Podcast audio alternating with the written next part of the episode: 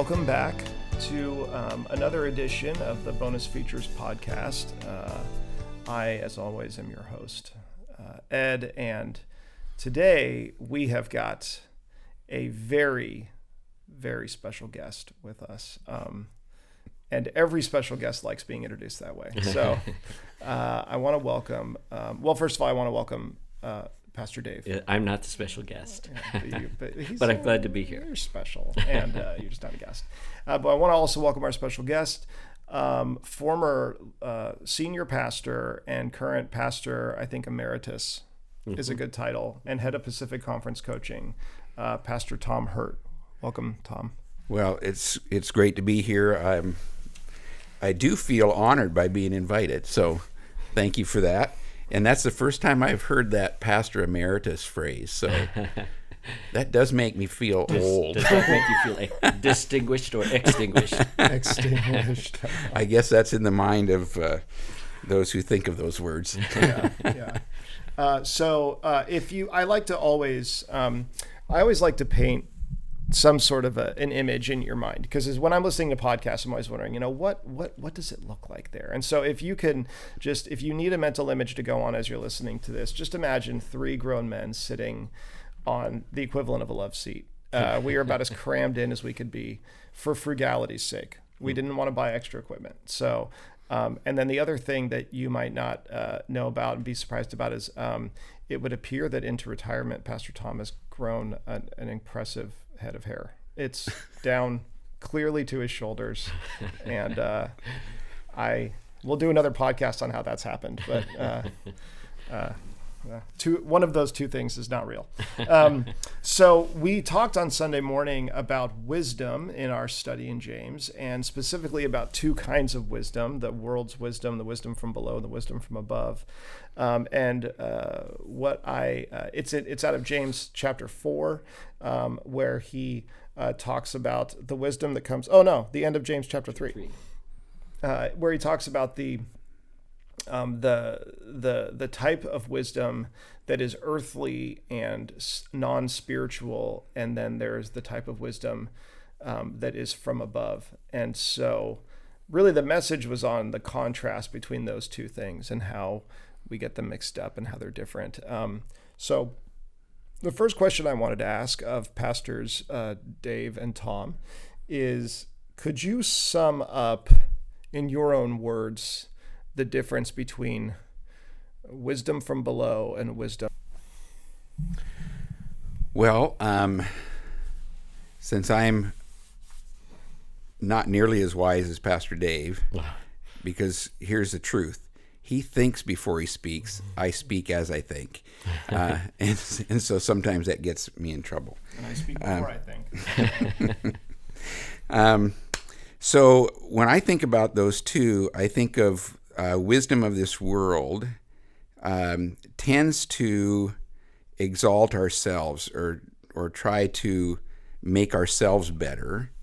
Um, it it is an attempt to increase our value here. And wisdom from the, that is from above is is not held away from us unduly. If I mean the scripture is clear, if we call on God and ask for His wisdom, He'll grant it to us. Uh, even in Proverbs chapter two, it says wisdom calls from the street." So it's it's avail it's calling to us. A, a godly wisdom's calling to us. Uh, but when we receive that godly wisdom, it's it's to, it's a focus that takes us um, away from just self stuff to uh, the service of others or to the service of God's kingdom. Um, now that can have good application to ourselves. It can have a secondary benefit into our own lives, but it's not just about that. Um, our uh, God's wisdom is going to, and our pursuit of God's wisdom is going to take us to a place that we're, in essence, going to be receiving that to serve the better of God's kingdom, the better of humanity, um, and leading people closer to an understanding of who God is rather than just earthly wisdom that tends to focus on just self improvement. Mm-hmm. I guess that's how I would put it. It seems to me that there is something to earthly wisdom, and one aspect of it is I expect that as I get older, I gain some wisdom. There's the wisdom of age. And I, I notice that I am wiser than I used to be when I was younger. In general, there is something to that. And yet, I'm also disappointed in the, all the ways in which I know I still lack wisdom. So, earthly wisdom, it seems to me, has shortcomings. And it's also often distorted because of the fall, because of sin. Uh, there are many ways in which earthly wisdom is a distorted wisdom. In contrast, the wisdom from above is always right. And the promise of James is that we have access to that kind of wisdom. To me, that's awesome. Because I because I was wondering after the message on Sunday, well, if these two forms of wisdom are so different sometimes, how do you know when to maybe uh, when to detour from the world's wisdom? And I was thinking it really is it's the Holy Spirit prompting you. You know, it's from within. And so if you're filled with the Holy Spirit, that's how you're going to have that voice that says, in this situation right now, the thing to do is going to be unnatural or it's going to be different or it's going to have people around you saying, uh, that's not wise. That's not a good thing to do. That's not going to help you personally. And if you don't know that that's the Holy Spirit, then how do you know that you should stick to it? And so, yeah, being filled, trying to have biblical wisdom without the Holy Spirit, which is a lot of times what we do. We try to do the things God tells us to do without having the Holy Spirit. It, it would lead to a lot of probably confusion and exhaustion, and probably just trying to do hard things for the sake of it. Um, Tom, you mentioned that um, you and Roberta were talking about this, and um, she had read something that you were sharing with us before the podcast, and I think it's uh, I think it connects pretty well to all this. Could you share with us? Yeah, sure. Um, Roberta is a great reader of various kinds of Christian, uh, well, prayer magazines. Maybe I, I put it that way. And she regularly reads The Voice of the Martyrs, and she uh, reads to me while we're driving, uh, which is a wise thing. Um, but she uh, she was reading uh, to me about this one gentleman, Northern Africa, in a very Muslim uh, arena, and um, he came to Christ. Uh, is a great. I mean, many of these stories remind you of Paul, uh, the transformation that took place in him from persecutor to persecuted. Mm-hmm. Um, but here's here's a paragraph as this art this section closed, his story closed. His name was Fozzie, so it it reads this: Fozzie's most recent visit with authorities occurred just weeks before he attended a Voice of the Martyr supported training conference for North America, North African leaders. And here's what it says The police know he will not stop evangelizing, so they urge him to share wisely. Uh-huh. And when I read that, I thought, uh, and Pastor Ed helped me find the scripture this morning from Matthew 10 16. Google. It was Google. Uh, where uh, it says that we should be as shrewd as serpents, but as gentle as doves. Mm-hmm. And I felt like that's what this was saying mm-hmm. that there is a wisdom that we need to practice that uh, that's in the midst of our culture that is becoming less and less Christian. Um, and yet we're called to influence them for Christ. Mm-hmm. And we need to practice, I think, this kind of thought. We will not stop evangelizing, mm-hmm. But we need to do it wisely. Yes. And that means you know, looking at some of the scriptural context, I was thinking this morning, First Peter, where Peter says that we should live in the midst of this ungodly, if you, if I can use pagan culture, with gentleness mm-hmm. and humility mm-hmm. and respect. Mm-hmm. Yeah. Towards those outside of the faith. So that in the day of the Lord's coming they will praise God. Mm-hmm. Well, the only reason they would praise God in the day of God, the Lord's coming is they've come to Him themselves. Yes. But He challenged them to live gentle and quiet lives, and to treat people with respect. Mm-hmm. That's what that's biblical wisdom to me. Yeah. Well, and I think that, and that really does speak to a big distinction between what drives these two kinds of wisdom. Um, you know, the the wisdom from below is James calls it um, unspiritual, earthly, and demonic, and most of those terms are really meant to just say it's it's not different from the instincts that animals follow to do well mm-hmm. in life. It's survival. It's it's storing up for the winter, and you know, I mean, it's funny. You know, squirrels basically invest. You know, they put away for a rainy day, um, literally. And uh, you know, the the the things that we often think are are are so profoundly wise are just um, us telling each other how to do a better job of surviving and living and being comfortable. But uh, the wisdom from above ultimately is rooted in this idea that you. Uh, um, you can do all those things and you can take care of yourself for this whole life, but something's coming, and and and ultimately we're living in light of this other kingdom,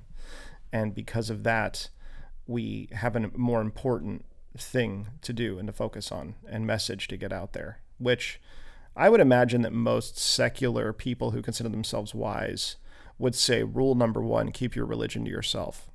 Mm-hmm. like, if you want to do well in this life, uh, what is it? It's religion and sex and politics. Don't talk about those three things. Uh-huh. Um, so, and Jesus' rule number one is like talk about religion, you know, um, and uh, so that right there is just uh, don't compartmentalize your life and your faith. Um, that's going to lead to some difficulty, but.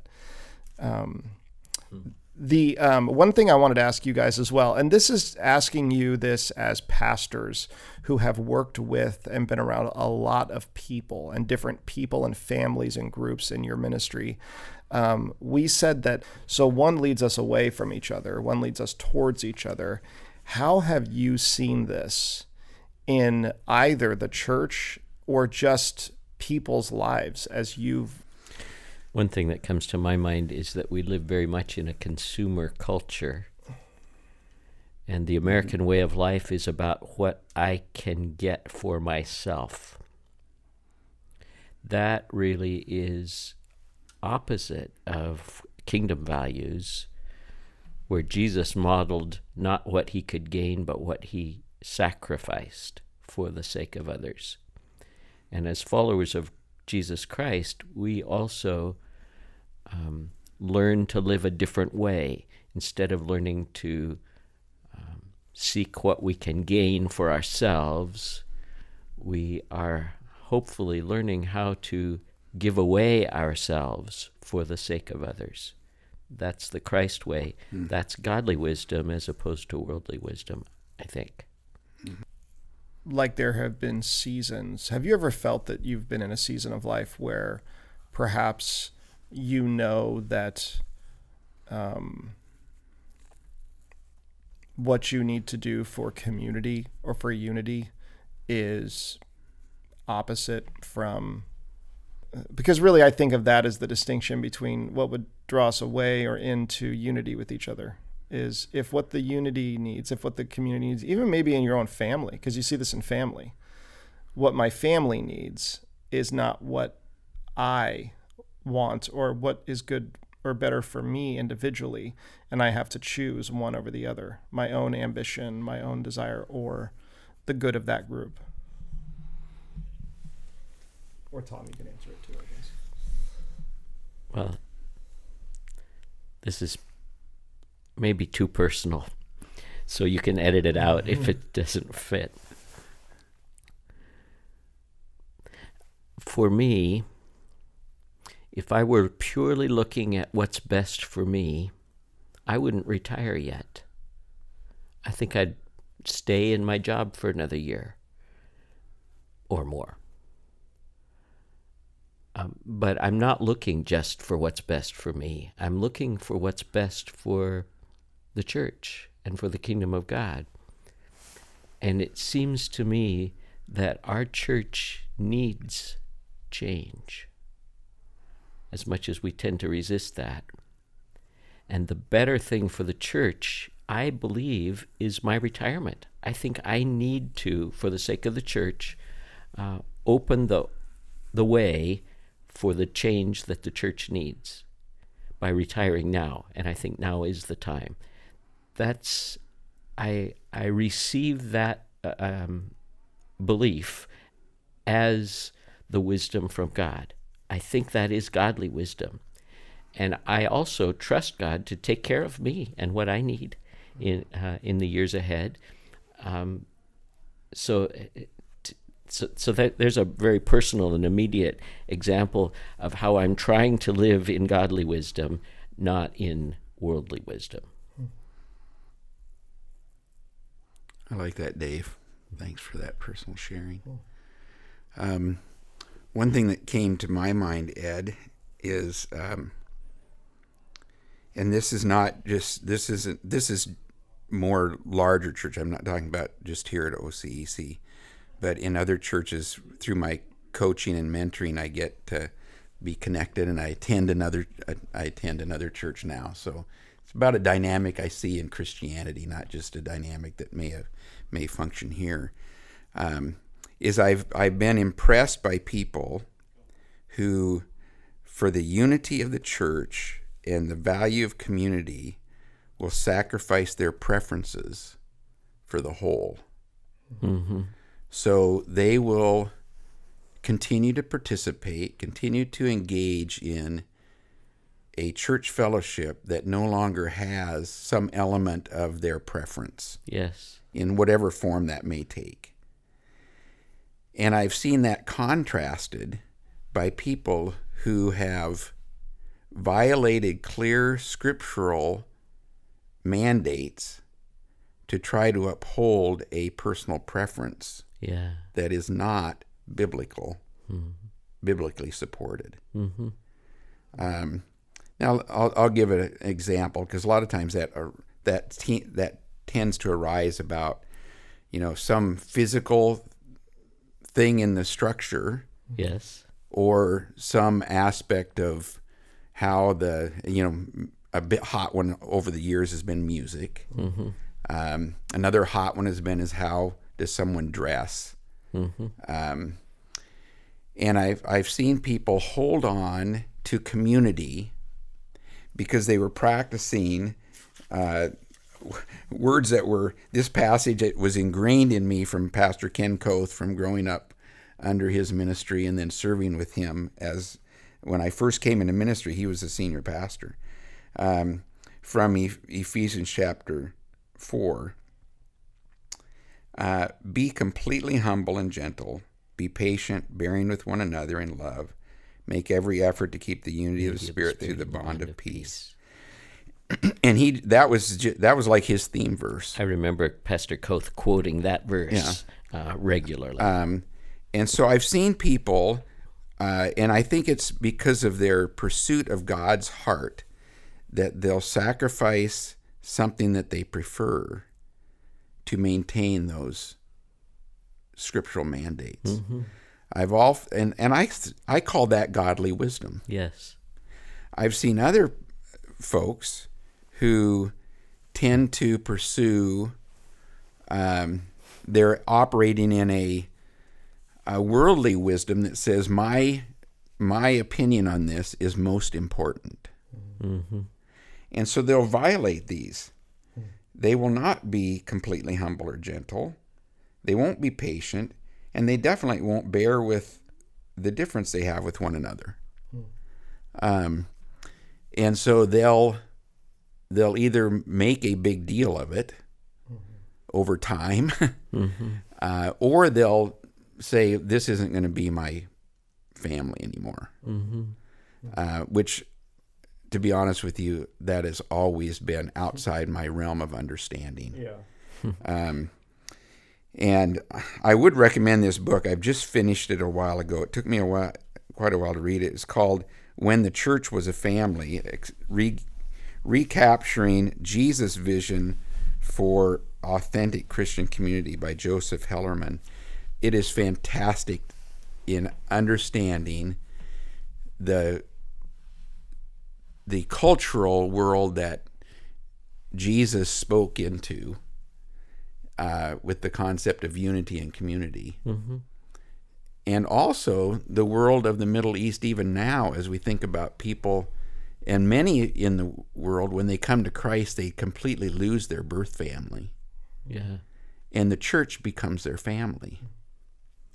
And we don't have we we don't understand that when we use in our world when I say to to Ed, "Hey Ed, you're my brother in Christ." Mm-hmm. we don't understand what that meant mm-hmm. in that world. Mm-hmm.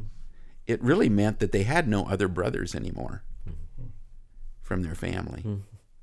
They had no mother and father anymore. The church was their brothers and sisters, as Jesus said. Yeah. It's a fascinating, fascinating read. Um, so, I love that book. In fact, that guy was a Bible teacher I had. oh really? Yeah, and uh, from Talbot, and he, uh, I really like that book. And I, one of the things that I think is so interesting about it is that it also, uh, you know, one of the ways I've seen it, I've seen it used, and I think it makes a pretty good argument is against the idea that you should just have like the like it it it points out the way that like business principles have invaded the church a little too much when it comes to leadership that you have a CEO and you have a board of directors and you have this like this this one very specific thing that you're about. So I think um that's that's interesting too because it it, it points out um they you know the uh, many of the professors at Talbot where I think he he wrote that the church he's a part of is a church that has the benefit of having these uh, biblically like uh, these very educated um, elders who can lead churches as volunteers and then there's less pressure on just a just a pastor to do all of that and so you see these like interesting churches that that look more like maybe what you would have seen in the New Testament but it's also because they have the resources of being in the same city as a seminary you know so But the cool thing that, uh, that I read that book, as I read that book, I thought, you know what? It really doesn't take special education or special degrees to live that and, exper- and experience that. But it does take that I'm going to be humble. I'm going to let other people speak into my life. I'm not going to assume that my opinion's right all the time. Uh, I'm going to bear with with the differences that I have. I mean, it, to me, it, it was just highlighting that those words of community that I find in Scripture, all those one another's that mm-hmm. we always preach through at different mm-hmm. times or teach classes through, and we say, "Oh, how wouldn't wouldn't it be wonderful if the church operated in that?" Mm-hmm. Except the fact that I would have to operate in that. Yes.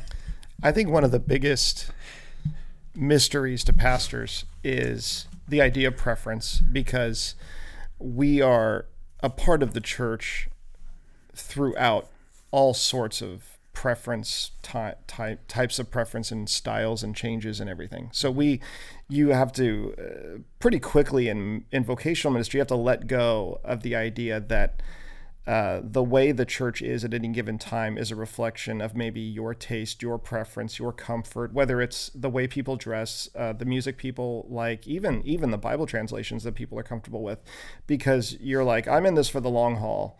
And I know for me, I had to start letting go of expecting my preference to make it.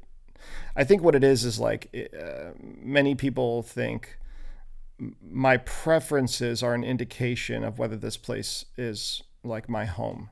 And and you get to a point where you go that's not how it can be for me. Not not those specific things you know? They almost feel like luxuries. And um, the other thing that pastors i think really struggle with is it really is true the pastors i've most of the pastors i've talked to that when people leave over reasons of sort of disunity or the idea of leaving a family of the church, it really isn't that we're upset because we wanted them to stay, because we wanted more people or we wanted their giving or anything like that. It really is. You just grieve the fact that someone is leaving their family and now they're going to be without that. And wherever they go, whatever they do, they won't really have that same family, at least for quite a long time and that's the thing that pastors end up lamenting is you know you're sad about. I think what you're talking about is to take us back to the scripture passage is an example of what James terms selfish ambition.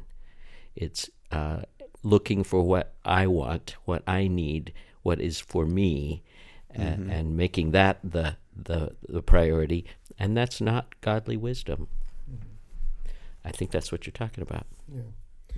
Yeah, I I have felt like the more I have wanted to devote to the church at any given time in my life, the more I've been forced to let go of in terms of hmm. this is how I'd like it to be. Uh-huh. Even in using my gifts, I go, this is the first time I've ever gotten to regularly teach, but I've wanted to teach for years and years and years, ever since being a youth pastor. But it was always a matter of, okay, fine, uh, here's what the church needs, here's where the church is at, here's where I want you to be, and it it so often felt like uh, like there there was this choice of saying my ambition, what I want to be doing, what I want my life to be about, versus I see this thing that the church needs, and um, I think that's I think that's something everybody in any family deals with because that's the family thing, and it's and it's the it's the the essence of unity. The essence of unity is, I I like that the Bible has the most realistic view of community, self-sacrifice. Mm-hmm. You know, community is unity is central because and it happens through giving of yourself. It doesn't happen through we all like each other and we feel happy and we had a really good service because the pastors put it on and it was perfect. It's we sacrifice and that's how mm-hmm. unity happens. Mm-hmm. And uni- un- and I, you know, just the concept of unity just made me made me think that I think at times the the world's wisdom would try to turn it into uniformity. We have to all be alike. We all have to think the same thing, uh, dress similar, uh, like the same stuff, uh, and that's not a biblical picture of unity.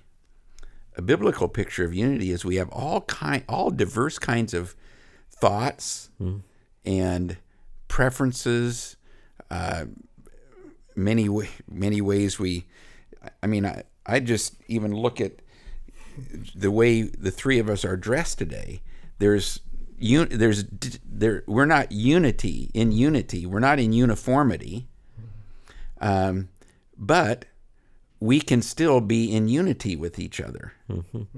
Uh, and that's that's a, a contrast for me between a the way the world tries to press us into its mold is that we all have to, to have have unity. You all have to be the same, which is uniformity. And yet God's word takes this vast uh, differences of appearances and skin tone and personal history um, and preferences and says, let's come together in this massive thing called God's family. And the local church is one expression of that family and says, be at unity with each other. Um, and make every effort you possibly can to keep that unity. Um, I think I think the church is a is a should be a model of what God's great dream is with even a culture is we're the image of that. Well, it's funny that you mentioned that, Tom. And this is not planned. This was not planned. But um, I was just showing Dave the uh, the slide that we designed for our new sermon series. We're actually doing a sermon series in uh, in a month. Look at that, Tom. One, a study in Ephesians. It's Ephesians four. Yeah. Let's keep the unity of the spirit, the one peace. And if you zoom in on the word one, look, it's all of our church pictures. Look at that Cool. um, we are uh, we're doing a series after James for a month, and we're we're looking at that part of Ephesians four and the the things that make us all collectively one together, and that they are not uh, the things that that that have to do with um, our all these things that Tom is talking about. Um, that um, so I I- I think it's uh it's timely that you bring that up and that you mention that, and that's very interesting that that's the the verse that the passage that Pastor Koth kind of imparted to you that um, I think you and I talked about as well in our first and last uh,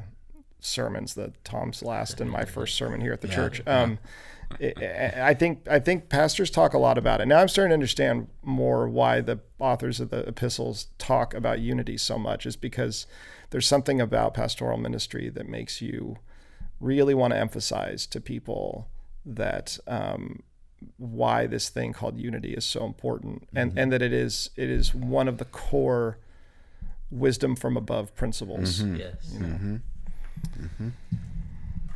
Well, I think I think that we're we're we're getting pretty close here to uh, filling up uh, to to filling up our time. I did want to ask. Uh, Pastor Tom, for many people, uh, they are wondering what exactly have you been doing since you retired? Uh, sounds like you're building a deck at your beach house, which has got to be rough. Um, what uh, what what is what is what is life? How's life? Uh, life has been full. I will say that I did, in my opinion, I made one of my wisest decisions because I'm not used to having anybody do anything for me when it comes to building. I'm always doing it myself. Yes. Um, but I felt like I did have wisdom uh, because this deck is about 10 feet above concrete. Oh. Uh, I actually had some, I paid somebody to come in and do the major framing of that. Um, and so I, I'm, I, I decided that wisdom in your old age. I decided at 67 I should not risk falling 10 feet onto concrete because something would break and probably not be repairable. So anyway, uh, My wisdom is I've started asking at Home Depot. I've just started asking people where things are because I'm just done. I'm done walking around the store. yeah, You know. I, I yeah. Roberta calls Home Depot my spe- second home because I do know where things are. But um, so uh, some things that I'm doing, I'm mentoring a couple uh, Pacific Evangel- Evangelical School of Ministry students. So men that are on their process towards uh, some form of um, part-time, full-time ministry. I ha- right now I have a full-time or a first-year student and a third-year student. Third-year student happens to be a member of OCEC, Doug Hepler. So I'm really enjoying time with him. Uh, and then I'm directing the uh, coaching ministry for the Pacific Conference. Um, and Pastor Dave is one of the coaches that uh, serves uh, with me. Yes. Um, and so we're helping people, offering life coaching for pastors and spouses and staff members and their spouses on within our conference. Um, receiving regular training for that, all of us do, and we're coaching people in what's called life coaching. So it's it addresses their spiritual life, uh, their family life, their physical life, their financial life, and their min- ministry. Uh, expecting that all leaders, but we can apply that within the church. All followers of Christ have all those areas of life that they deal with, uh, including a ministry life.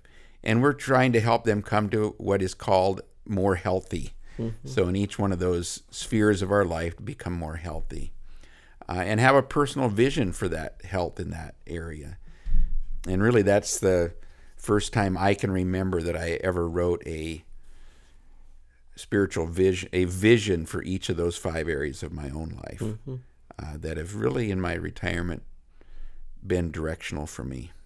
Being coached was very helpful to me, as I know it was to you too, Tom. Mm-hmm. And now getting to work with another in the coaching process has also been really satisfying. And it keeps us sharper. Yes, it does. Yeah. So, and then Roberta and I enjoy traveling periodically. Well, I'm glad you're keeping busy.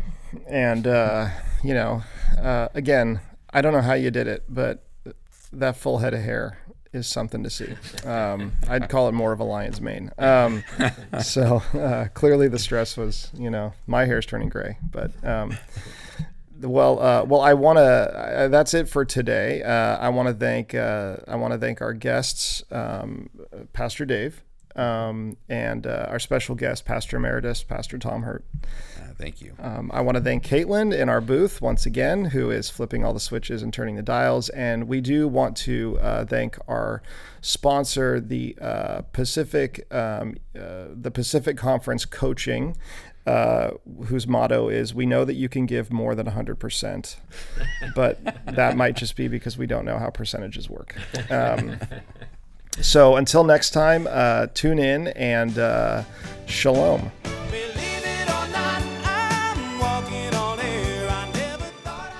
That's an example of a part I'll edit out, by the way, because that doesn't make any sense.